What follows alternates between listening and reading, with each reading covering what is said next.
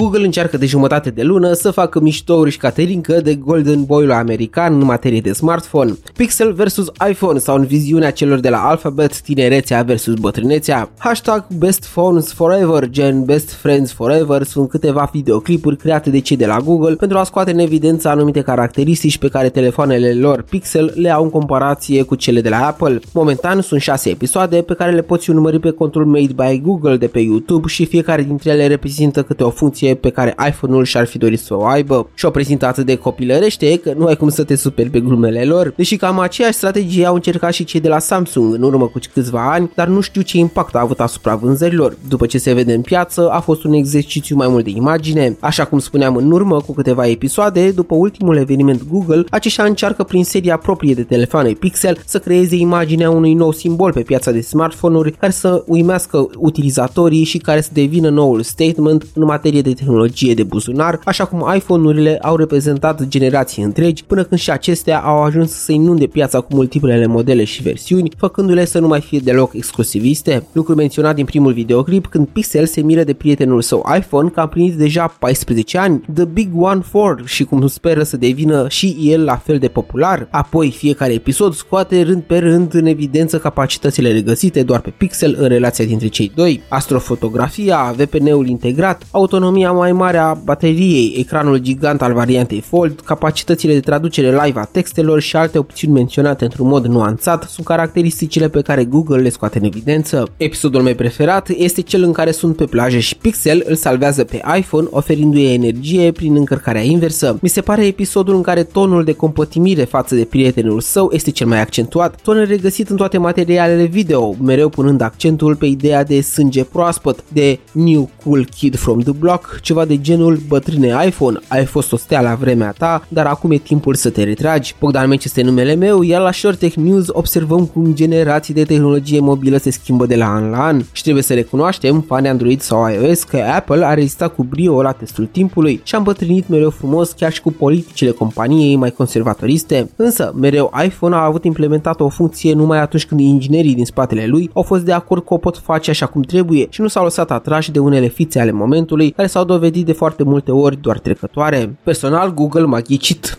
Văzând pusteria de mere mușcate în jurul meu, am impresia că toți ne-am făcut cumpărăturile din aceeași livadă, ne mai lăsând loc de sentimentul acela de diversitate și unicitate. În fine, așteptăm în replica celor de la Apple, care cred că va veni sub forma unor vânzări uriașe după lansările din toamnă. Până data viitoare să fie butonare, pe curând!